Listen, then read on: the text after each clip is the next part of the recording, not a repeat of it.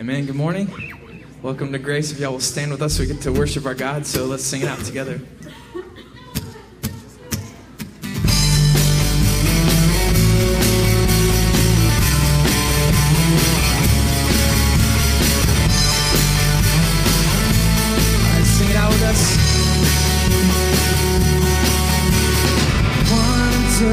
So wonderful is your unfailing love. Has spoken mercy over me. No eye has seen, no ear has heard, no heart can fully know.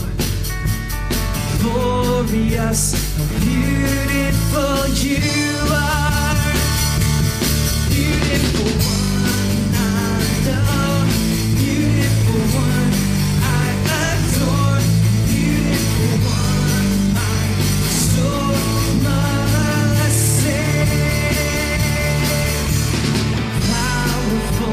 so powerful, your glory fills the sky. Mighty works displayed for all to see. The beauty of your majesty awakes my heart to sing. How marvelous, how wonderful you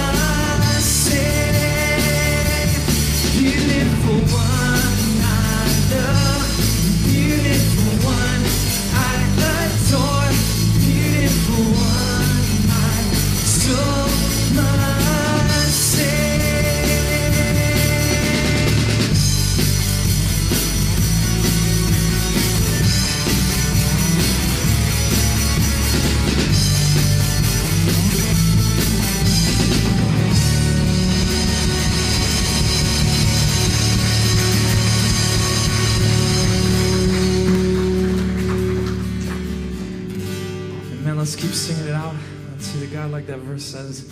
Draws us out of darkness into light. So sing these words with us. It's into marvelous light I'm running. Out of darkness, out of shame. And by the cross, you are the truth. You are the life. You are the way. Sing that again. Into marvelous light I'm running. Out of darkness, out of shame. By the cross, you are the truth. You are the life. You are the way.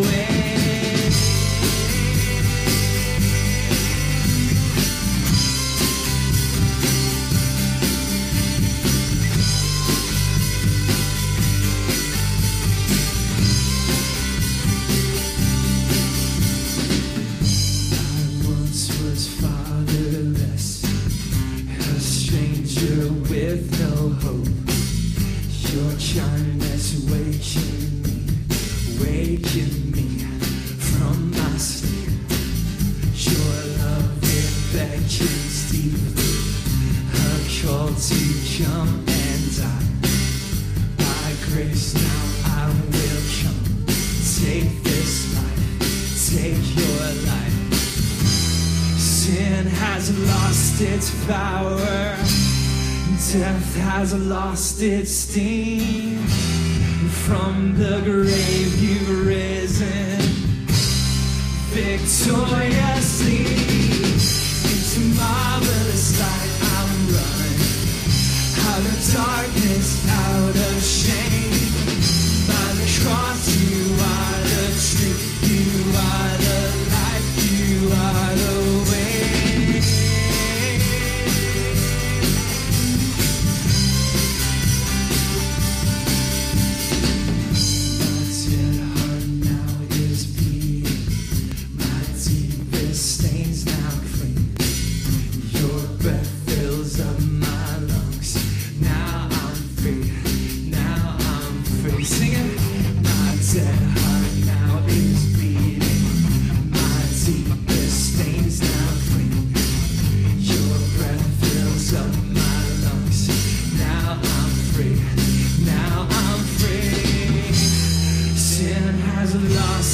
Power.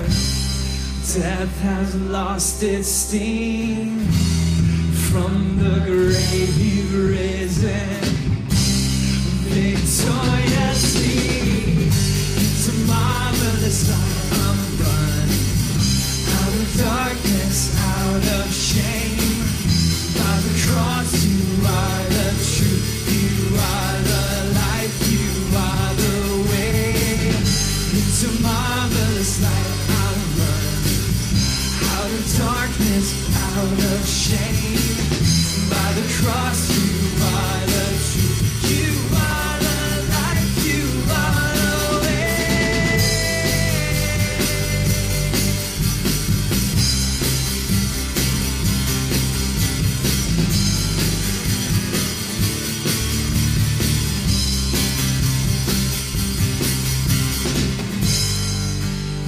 my hands and spin around. See the light that I have found. Oh, the marvelous light, marvelous light. Lift my hands and spin around. See the light that I have found. Oh, the marvelous light, marvelous light.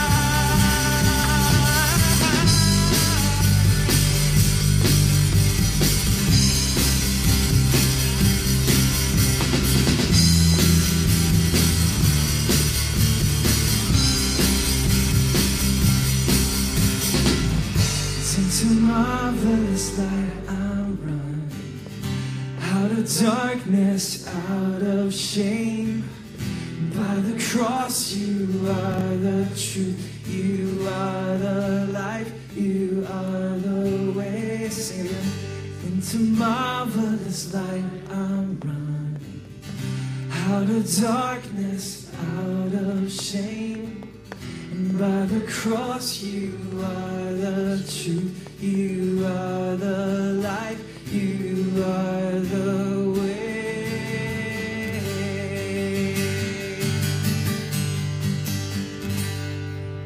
Amen. That's true. You guys can take a seat.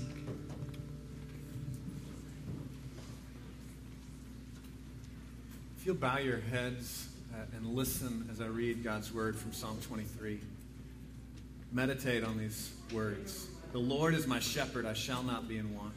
He makes me lie down in green pastures. He leads me beside quiet waters. He restores my soul. He guides me in paths of righteousness for his name's sake. Even though I walk through the valley of the shadow of death, I will fear no evil, for you are with me. Your rod and your staff, they comfort me. You prepare a table before me in the presence of my enemies. You anoint my head with oil, my cup overflows. Surely goodness and love will follow me all the days of my life, and I will dwell in the house of the Lord forever. Father, we gather as a people that confess that you are the mighty God, the one that saves us, that draws us out of darkness into a marvelous light, that gives us new life, and that you're a good shepherd, and that we can trust you to care for us so that we don't have to be afraid of anything this world throws at us. Lord, we also gather as a people that confess that often we fail to trust in that reality. that often we go back to our old gods and our old saviors and we forget you. And so we come this morning not only confessing that you're the answer, but confessing that, that so often we've sought other answers. And so, Lord, we come repenting. And uh, we come with broken hearts. And Father, we come knowing and rejoicing that you accept us back, that you forgive us, and that you will continue to walk beside us, and you will continue to shepherd us and love us and that because of you, not because of our goodness, but because of you and what you've done through your Son Jesus, we can dwell in your house forever. We pray in Jesus' name. Amen.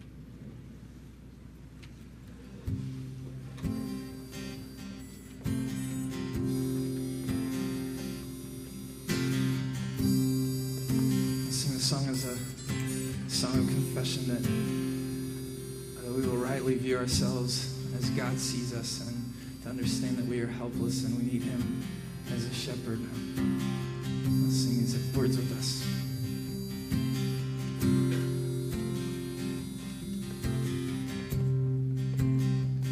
God is my shepherd,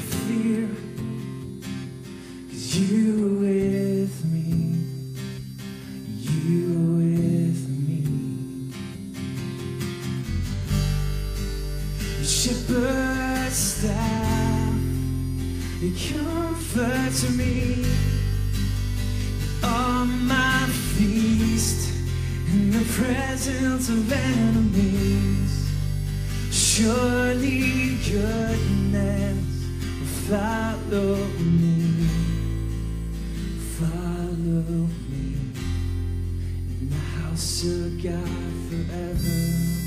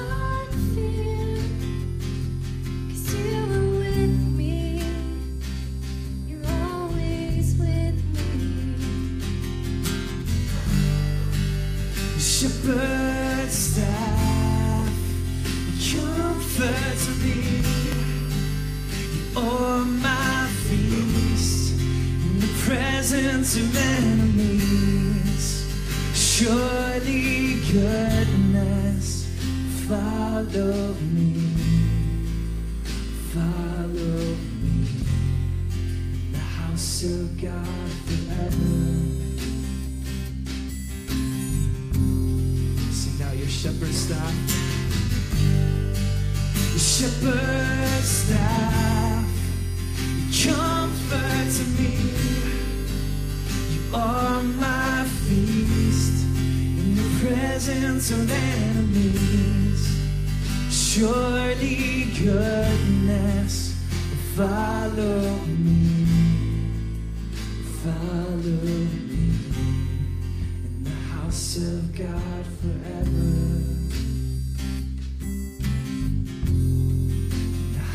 Of God forever. The house of God forever.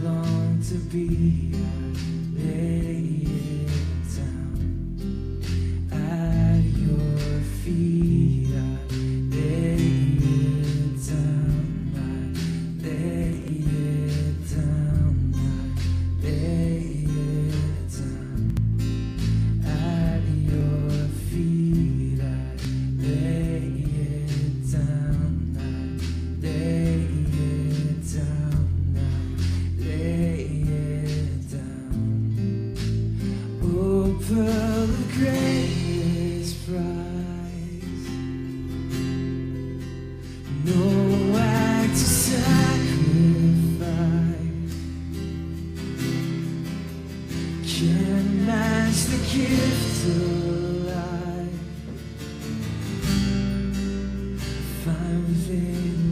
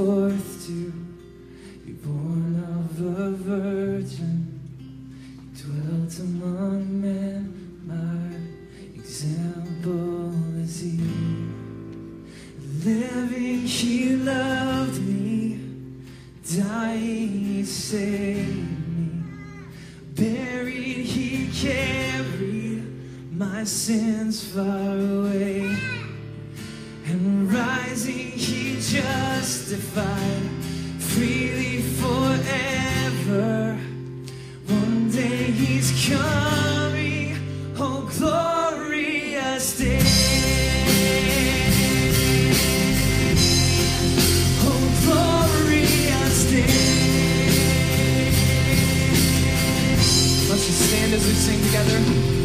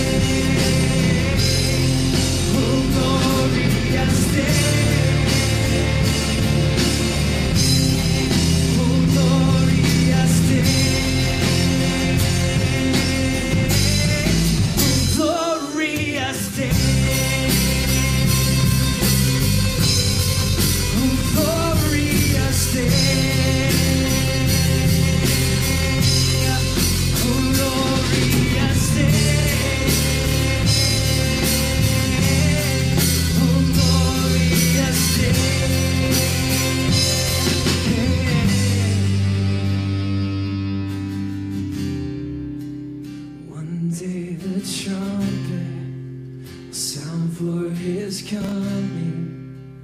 One day the skies with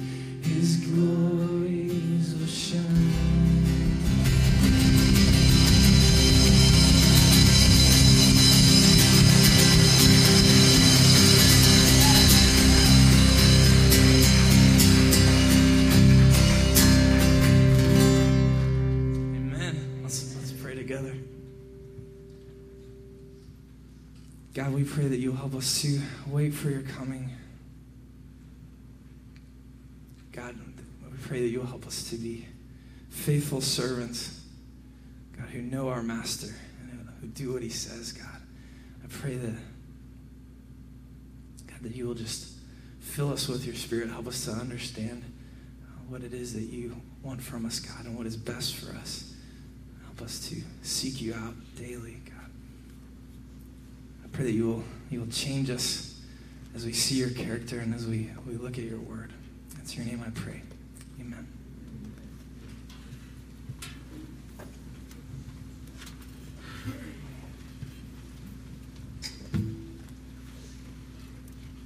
Well, good morning. Welcome, welcome. Thank you. Everybody, you talk back 10:30. Nobody says anything at nine. So thank you very much. I appreciate that. Everybody's still very asleep, and uh, we can get to the house lights. Yes, thank you. That'll make sure nobody falls asleep while I'm talking. Um, if you could open up your Bibles to Matthew 23, we're continuing our study in Matthew. We've called it Kingdom Come, and we're looking at this King Jesus, as you can see from the image. Uh, we've chosen to kind of guide our study of the whole book. Uh, we're looking at Jesus as this King, this both the glorious King that we just sung about. We're looking forward to this day of His coming in glory, uh, but also in Matthew, He's coming as the suffering servant, as the servant King as well. And it ties in really well with our subject today. The subject today is called Follow the Leader. And what we're going to see is we're going to see this contrast with the wrong leadership of the Jewish leaders of the day and how Jesus condemns their leadership and says they're just playing religious games. And he's going to contrast that with, with really with himself and how really he's the leader we should be following. And, there's this thing in all of us, we're looking for someone to follow, right? We're looking for the team to belong to, or we're looking for uh, someone that, that can, can carry us or can lead us or get us where we need to go. And Jesus says he's that leader that we're looking for. And it's not these religious leaders that, that are playing these religious games, but it's Jesus himself. And so we're going to kind of go back and forth from this contrast of, of how Jesus condemns these religious leaders in chapter 23 to, to who is Jesus and what kind of leader is he and what kind of leader should we be. Um, last week we looked at the idea of missing the point and how the, the religious leaders were trying to trap Jesus. And I wanted to just share this verse from John, another gospel that shares kind of that whole idea of missing the point, getting lost in the scriptures and missing Jesus, the whole point of the scriptures. He says in John 5:39, "You diligently study the scriptures because you think that by them you possess eternal life. These are the scriptures that testify about me, yet you refuse to come to me to have life." Again and again, that's what Jesus is, is pushing back on this religious system with. He's saying, You're getting lost in your religious system, you're getting lost in your religious leaders, and you're not following the one that all of the scriptures testify about, Jesus himself. And so, again, we're going to hit that theme today. If you'll open up to chapter 23, we're going to read verses 1 through 12. And I'm reminded of, of the habit of the Israelites to reject God as their king and want a human king instead. And I think we all have that habit as well, and so we need to be careful and watch that in our own hearts, that desire to follow a human king. If you remember in, in Samuel when they said, we don't, we don't want to just follow God, we want a king like all the other nations. And who did they pick? They picked Saul, who was tall and good looking, but didn't have a heart after God. And so Jesus is going to lay out for us what kind of king are we looking for? What kind of leader should we really be following? Starting in chapter 23, verses 1 through 12. Says, Then Jesus said to the crowds and to his disciples, The teachers of the law and the Pharisees sit in Moses' seat. So you must obey them and do everything they tell you. But do not do what they do, for they do not practice what they preach. They tie up heavy loads and put them on men's shoulders, but they themselves are not willing to lift a finger to move them. Everything they do is done for men to see. They make their phylacteries wide and the tassels on their garments long. They love the place of honor at banquets and the most important seats in the synagogues. They love to be greeted in the marketplaces and to have men call them rabbi. But you're not to be called rabbi, for you only have one master, and you are all brothers.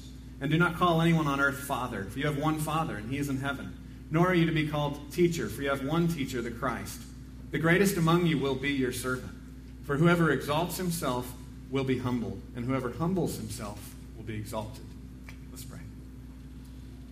Father, we, we ask that you would teach us today, that we would hear from your word, and that we would hear from your anointed leader, Jesus, that, that he would come out of the pages to us this morning. Um, we pray that you take away the distractions that we have and the other things on our mind and just help us to see you and to hear what you want us to hear. We pray that your Holy Spirit would, would apply it to our hearts. We pray this in Jesus' name. Amen.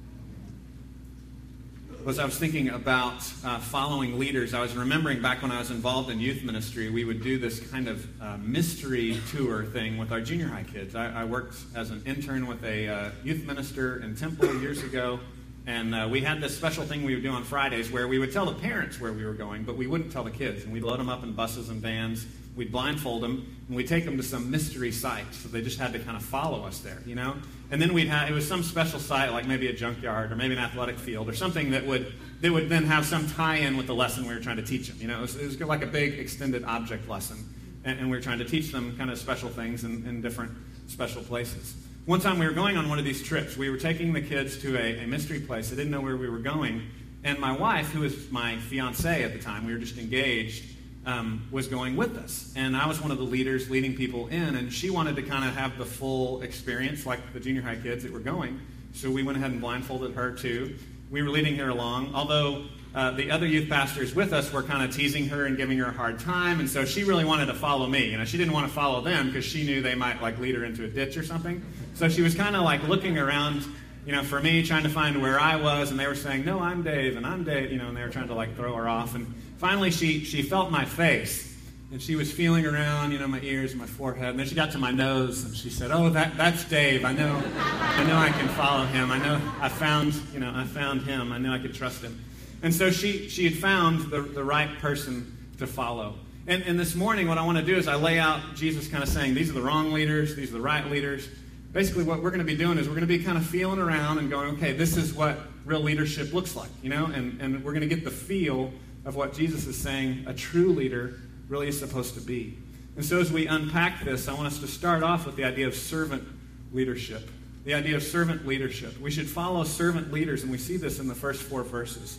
The first four verses talk about how the, uh, the Pharisees, the religious leaders of their day, made things difficult for people and they didn't really help. They just made things more difficult. They piled on things for people to do.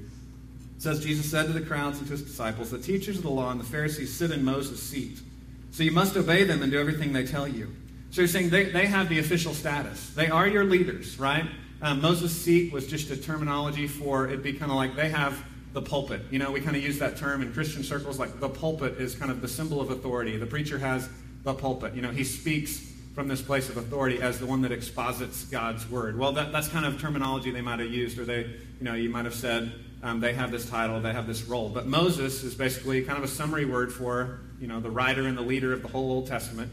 So they're saying the Pharisees have that. You know, they're in that line of, of leadership, and they're going to be speaking to you out of God's word. And so you're supposed to listen to everything they say. But then Jesus kind of takes a turn here. He says, So you're supposed to do everything they tell you, but do not do what they do, for they do not practice what they preach. He's saying, You know what? They're supposed to be leaders, but they're not. They're not leaders because they don't even do what they say, they don't even practice what they preach. In verse 4, he says, They tie up heavy loads and put them on men's shoulders, but they themselves are not willing to lift a finger to remove them.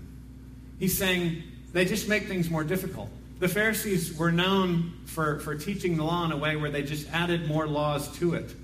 You know, they focused on keeping the law and making sure you didn't violate all the little intricate fine points of the law, and so they would just add another law, and then they would add another law. And they had this, this layer and layer and layer of traditions by Jesus' time that nobody could keep. And the Pharisees' job was to be the experts and you know, to act like they were smart and they knew what they were doing, but they would they would hold other people down and they didn't they didn't lift people up. They didn't make it easier for them. They made it more difficult for them to follow God. We just saw a couple weeks ago that, that Jesus says the whole point of the law is to love God and to love your neighbor. But the Pharisees missed the point. They didn't see Jesus, they didn't see love for God in the law, and they just kind of kept adding lists and adding rules and adding traditions. And, and instead of helping people, they didn't lift a finger, he says. They just keep burdening them. They keep crushing them with more and more weight that, that they can't carry. I, I was thinking about that whole proverbial idea of the manager that just sits in the shade sipping lemonade. You know, you've kind of heard that concept. The guy that's like watching other people dig a ditch and he's just sitting there sipping lemonade. You know, that, that's not the kind of person you want to work for, is it? Anybody had a boss like that? that? That's not inspiring leadership. I mean, it's become more and more popular these days, this whole concept of servant leadership, you know, in the business world. And, and part of the reason it's become more and more popular is because it works. Because servant leaders are the kinds of leaders that get things done. They're just better leaders. And when you have a servant leader, when you have someone that's willing to help and willing to, you know, get their hands dirty and get involved and help lift the load that you're lifting, it just it makes everything better. It, it helps you out. It makes a difference. And Jesus is saying, don't follow these religious leaders because they just want to play their religious games and they don't actually want to help you. They're just trying to help themselves. They're not actually serving you or serving anyone. They're serving themselves. And as we contrast that with Jesus and with what real leadership looks like, we remember that Jesus serves us, right? Jesus serves us. In Matthew 20, I think it's 28, Matthew 20, 28, he says, Just as the Son of Man did not come to be served, but to serve and to give his life as a ransom for many. Famous verse. There's a, there's a parallel in Mark as well. It, it's a famous verse that we all like to remember because it's so amazing. The King of Kings, the leader of leaders, didn't come to be served. He didn't come to just sit and sip lemonade in the shade. He came to serve us, to bring us back to God, to be a ransom for us, to buy us back, to save us, to give his life on the cross, to take our place, to bring us back for, to God. Because we couldn't work our way up to him. He, he lays out who we should be and what we should do, and, and as we work, we just go deeper and deeper into debt. We just mess up more and more and more, and only Jesus, only a Savior that would come down to serve us only by that means can we be saved. Jesus didn't come to be served, but to serve us and, and, to be a ransom for many. As we remember that, then we can actually have the clarity to see the right kind of leaders to follow, right? As we follow Jesus, our ultimate leader, then we can have discernment and not just get caught up and, you know, and jump on the bandwagon to follow some popular leader, but we can start to pick out the, the true leaders, to see the, the ones that really are the servant leaders that really we should follow. And on the other side of that coin is, is when we really see Jesus as our true leader that serves us, that frees us up to serve other people. Then we're not always clamoring for a place where we can get other people to work for us. But then we have joy in being able to, to serve and to help. That, that turns our heart loose. We're, we're no longer trying to, to climb that ladder of success, but now we're free. We're free to move beyond ourselves and we're free to give ourselves to serving others. And, and that's when real transformation starts to take place. It starts with Jesus, it starts with seeing that He's the real leader. It starts with remembering the gospel that He came to serve us, and then it, it pushes us out then to serve others. We've talked uh, in the past about membership here, and what does membership look like? And I've, I've joked sometimes that we don't really keep an official roll of membership, and that basically, if you're a believer in Jesus Christ, if you belong to Jesus and you come here, well, then you belong to us. I mean, you're, you're a member here, okay? Um, but but the other side of that is really that doesn't mean we don't expect anything. Just because we don't keep a roll doesn't mean we don't expect anything out of our members. If you belong to Jesus, He expects you to serve. If you belong to Jesus, He expects you to be unified with each other. If you belong to Jesus, He expects you to partner with other believers for the good of the kingdom in this community.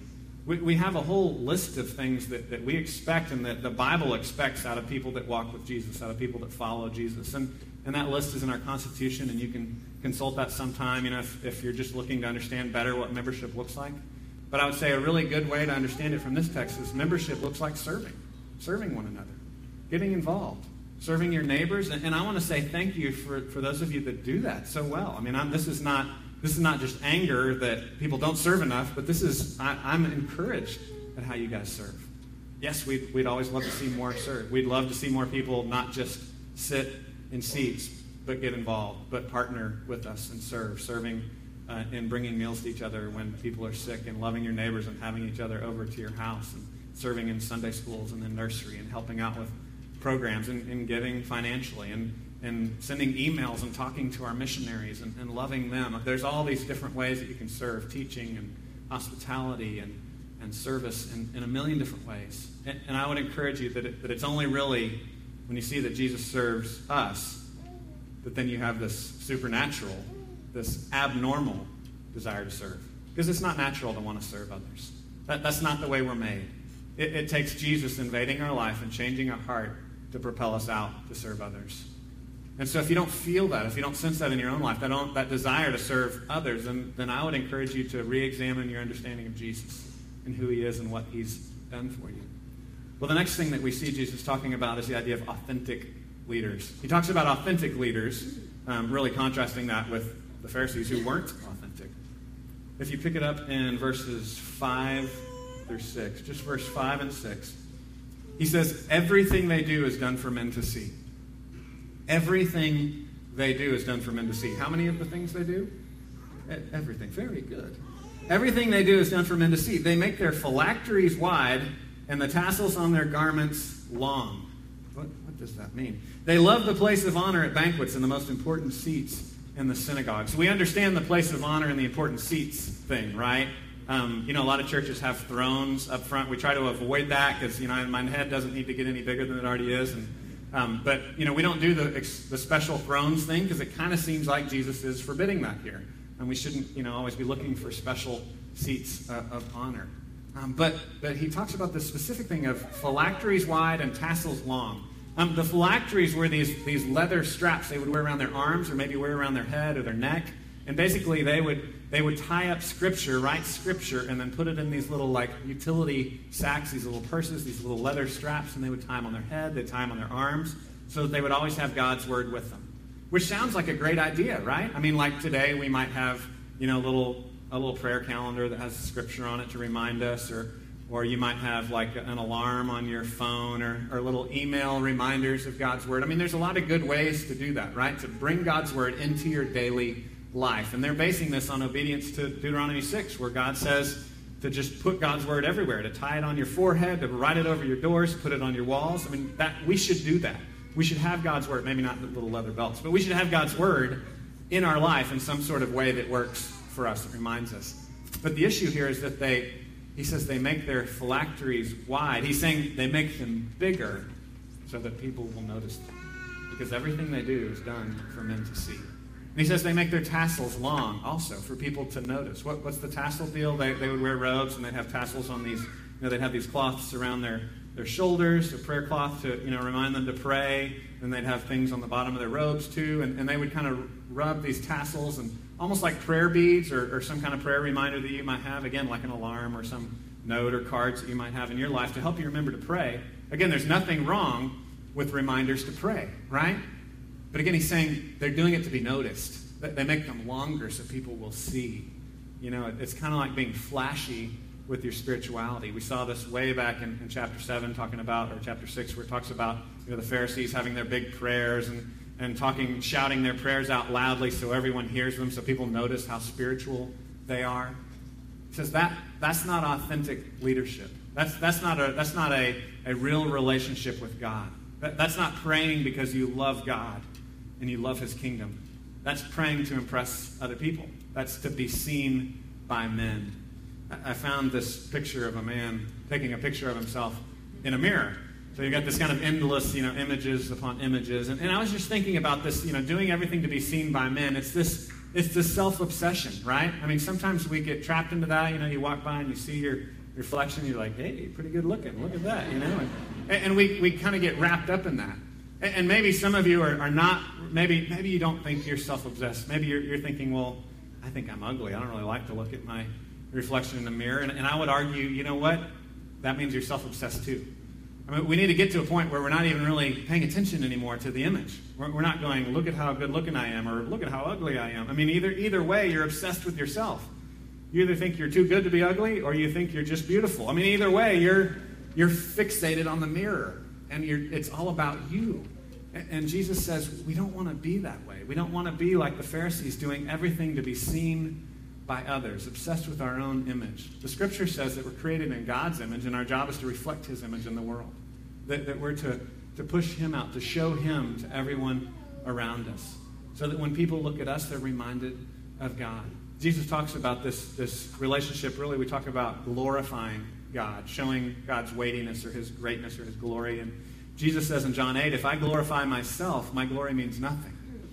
My Father, whom you claim as your God, is the one who glorifies me. Jesus talks about throughout John the special relationship that he has with this with his Father, this this oneness, this authentic relationship he has. He's not faking it and just trying to do things to impress people. He, he's not calculating what would be politically expedient, what would get the most attention, or how he could draw the most crowds. But he's doing what he thinks the Father wants him to do. He's actually in real relationship with the Father. And so often we we do religion as this like club thing, and we're thinking about what other people think of us. We're not we're not talking directly to the Father. We're we're worried about what everybody else is going to see. Jesus says, don't don't do the spiritual life that way. Those are the wrong kinds of leaders. We should be authentic, and we should follow authentic leaders. And so, as we, we anchor ourselves on Jesus as the true, authentic leader, I wanted to read another verse from John. John 5 says, John 5 19, Jesus, gave them this answer. I tell you the truth, the Son can do nothing by himself. He can do only what he sees his Father doing. Because whatever the Father does, the Son also does. For the Father loves the Son and shows him all he does. Yes, to your ama- amazement, he will show him even greater things than these. For just as the Father raises the dead and gives them life, even so the Son gives life to whom he is pleased to give it. Again, Jesus is talking about this authentic, real relationship he has, Father and Son. He knows the Father delights in him, and he delights in the Father's love. And out of that delight, there's this overflow of then being able to love others, being able to lead others. And again, just as we looked at the previous point, if, if you get this relationship, if you get that Jesus has an authentic relationship with his Father, and that he gives that to you, that we can be adopted as sons and daughters of God by faith, by grace, because of who God is, because he's a loving God, not because of what we've done, that will then begin to shape how you live. Then you will begin to have an authentic relationship with God yourself. You'll begin to be a leader as you begin to be authentic. People will gather around you as they see someone who's doing what God tells them to do rather than doing what people say they should do or what they think people want them to do. It's such a trap to fall into. And I've shared before how that, that's a struggle for me. I would really like it if all of you liked me. I mean, I think that would be awesome. If all of you just thought I was great. But, but God calls me to something more important than that. He calls me to a faithful relationship with Him. And sometimes that means disappointing people, sometimes it means challenging people, Sometimes that means a, a lot of different things. And, and, and what I want to encourage all of you and, and myself as well with is as we continue to have an authentic relationship with the Father and take our orders from Him instead of from the crowd, then a crowd will actually begin to follow. People will, will actually start to be leaders. We'll be leading others as we begin to just focus on the Father and walking with Him. Well, the last thing we see is that we should follow humble leaders. Humble leaders in 7 through 12, he says it this way They love to be greeted in the marketplaces and to have men call them rabbi. But you are not to be called rabbi, for you have only one master and you are all brothers. And do not call anyone on earth father, for you have one father and he is in heaven. Nor are you to be called teacher, for you have one teacher, the Christ. The greatest among you will be your servant. For whoever exalts himself will be humbled, and whoever humbles himself will be exalted. We've come back to the servant idea again. In the first section, we were talking about servant leaders, but people that actually serve. Now we're talking more in the idea of people that uh, want a title for themselves, want a position of power. And so now we're talking about servant leaders and the idea of someone who's willing to be humble, someone who's willing to be seen as a servant. They don't, they don't care about their title. So one was talking about what they actually do serving, and now it's talking about their attitude towards themselves. They, they, they don't really care what people think of them, they don't really care what title they have, um, but they are humble. He says, Whoever humbles himself will be exalted, but whoever exalts himself is going to be brought down, is going to be humbled. I want to talk a little bit about this idea of titles and, and looking for a title and looking for a position. Um, when, when you look at our bulletin, on the back of our bulletin, we have all these people with titles, right? We have elders, we have deacons, we have ministry leaders who, who oversee different ministries. And, and I want you to understand that there's a difference between saying we can never ever use a title no matter what and saying don't, don't love your titles. Um, I, I'm the pastor here. That, that's my title. That's my function. That's my office. There's the biblical office that's used throughout the New Testament. That there, there are actually roles in the church. There are teachers. There are servants. There are people that do all these different jobs. And so when we use those titles, we're just saying that's their job. But the difference is, is here, you don't have to call me pastor. Like if you walk up and call me Dave, I'll answer because that's my name. Okay? My name is Dave. I'm not Pastor Dave. Now, you know, I'm not like chewing you out because a lot of people do that. It's just habit, you know, and people are trying to be respectful, and that's fine. It doesn't offend me. It doesn't make me mad if you do that. But I would never demand that. That's that's not what I ask people to call me. You know, if you're looking at the ministry, contact people in the back, you know, and you need to talk to the youth minister about something. You don't have to go, oh, great and wise youth ministry leader contact. You know, I mean, you you just say, hey, Steve, or you know, hey, Chris. You you can just call people by their name here. Now, there's another angle of that because we live in a military town, right? We live in a military town, and, and I don't pretend to understand all the ins and outs of that. I have the, the beautiful freedom of being a civilian and not even having to worry about that, you know? I, I just can call you by your first name, you know, no matter what your rank is. Um, but I understand there's a, there's a difference, that, that sometimes there's a proper respect that's still due. You know, I, don't prob- I wouldn't recommend, you know, the young, new soldiers just trying to be buddy buddy with the you know the older officers or what you know I mean there there's some level of decorum that, that still may carry over from your job into here but but you're not going to be called Elder Bob here you're just going to be called Bob. You're not going to be called you know Deacon Jones here you're just going to be called Jones. You know we're not going to we're not going to pull that into this organization. This organization we're, we're all brothers like he says. And, and even some denominations you know some churches they do the whole brother thing. They call everybody brother to make that clear to make sure we all get it um, I think that may be ta- taking it a step too far. I mean, it's not bad. I, I, would just say, why don't we call each other by our names? Why don't we call each other by our names? And, and then we're not worrying about the title. We're not worrying about the position. Um, and I think that's, that's important. I, I found this uh, picture here of a business card. This whole idea of, uh, of showing someone who you are. And I'd be very careful when, when you meet someone. It's really hard for guys because we kind of see our identity in, in our job. You know, like we think we are what we do a lot of times. So it's hard to not lead with, you know, this is who I am and this is my title and this is what I do, you know. But, but we want to establish a culture where we're not focusing on that so much, but focusing on being brothers, being sisters that, that care for each other, that are all one in Christ. In Galatians, it says there's no longer Greek or Jew, there's no longer slave or free, there's no longer male or female. We, we, may, we may acknowledge that in the world and in society there are positions and there are different roles, um, but in Christ, we're all the same. We're equal before Him. I was thinking about this idea of being kind of obsessed uh, with your title and your position and trying to learn to be humble, to be a humble leader rather than to be kind of a self exalting um, leader. And I, I remember this old story about this famous preacher, I think he was in Chicago, named uh, Henry Ironsides. Um, and Ironsides was confessing to a brother, uh, to a friend, that, that he was struggling with pride.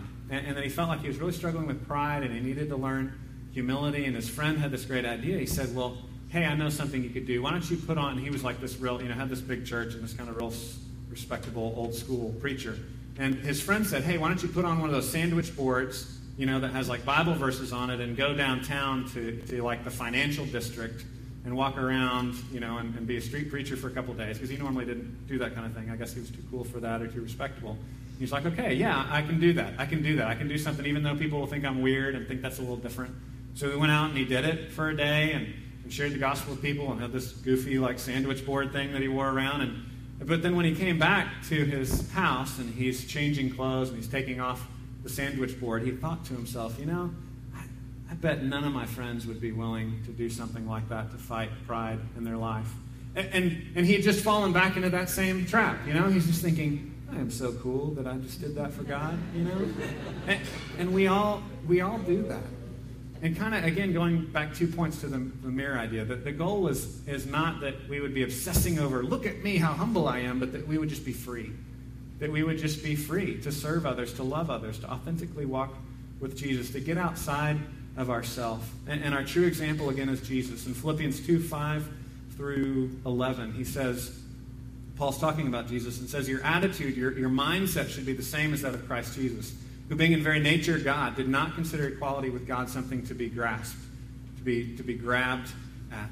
But he made himself nothing, and taking the very nature of a servant, being made in human likeness, and being found in appearance as a man, he humbled himself and become, became obedient to death, even death on a cross. Therefore, God exalted him to the highest place and gave him the name that is above every name that at the name of Jesus every knee should bow in heaven and on earth and under the earth, and every tongue confess that Jesus Christ is Lord to the glory of God the Father.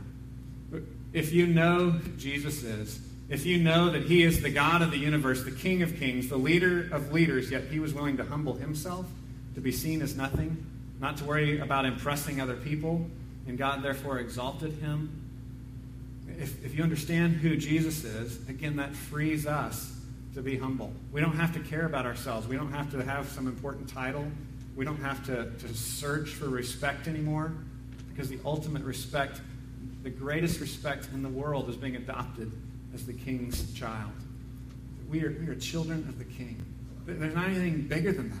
There's not anything more to look forward to than that. That frees us to then be his servants and his agents as, as those who have an inheritance with him in eternity we look forward to that in the future. Well, when we went on that, uh, that mystery trip with the junior high kids, I wanted to share with you where we went. You know, I said we, we would kind of take the kids to interesting different places. And, and as we've been talking about this whole idea of, of leaders, and if you follow the right leaders, the right leaders will lead you to the right places. But if you follow the wrong leaders, the wrong leaders will lead you to the wrong places. And we really helped the junior high kids understand this because we led them to a graveyard. Um, and so that mystery trip that we took them on and had a great you know, Bible lesson that tied all in for it with them. But, but we led them to a graveyard. And, and it was, it's a good lesson to remind us that there's this, there's this kind of eternal end state view to this passage as well. That we've kind of been focusing on everyday life, you know, how to do life in community as the church, how to lead each other, how to follow each other, how to, how to see Jesus as our ultimate leader in that whole process. But there's, there's a eternal end state to this too. When you look at verses 11 and 12, it says, The greatest among you will be your servant. For whoever exalts himself will be humbled, and whoever humbles himself will be exalted. This is not just in the here and now, but this is eternal. There's a type of leader that we can follow and a type of leader we can be that only leads people to the grave. And then there's this different kind of leader, this leader that serves others, this leader that is authentic and has a real relationship with the Father, this leader that's humble and not obsessed with their own title. And that kind of leader can lead people beyond the grave. And that's what Jesus did for us. That's the hope that we sing of as we sing these songs together and as we worship Him. Let's pray. Father, we, we pray that, that the songs that we sing in church, that, that the, the prayers that we pray would become more and more real, that we would we would truly believe that you are our only hope and that you are the one that truly can lead us to eternity, to a real life. Father, I pray that you would just continue to remake us and transform us with these truths. You would teach us and that we would follow you. That as we follow you, we would be true leaders that would have some place to lead others. But most of all, Lord, teach us to be followers. We pray that you would be exalted in our life. And we pray this in Jesus' name.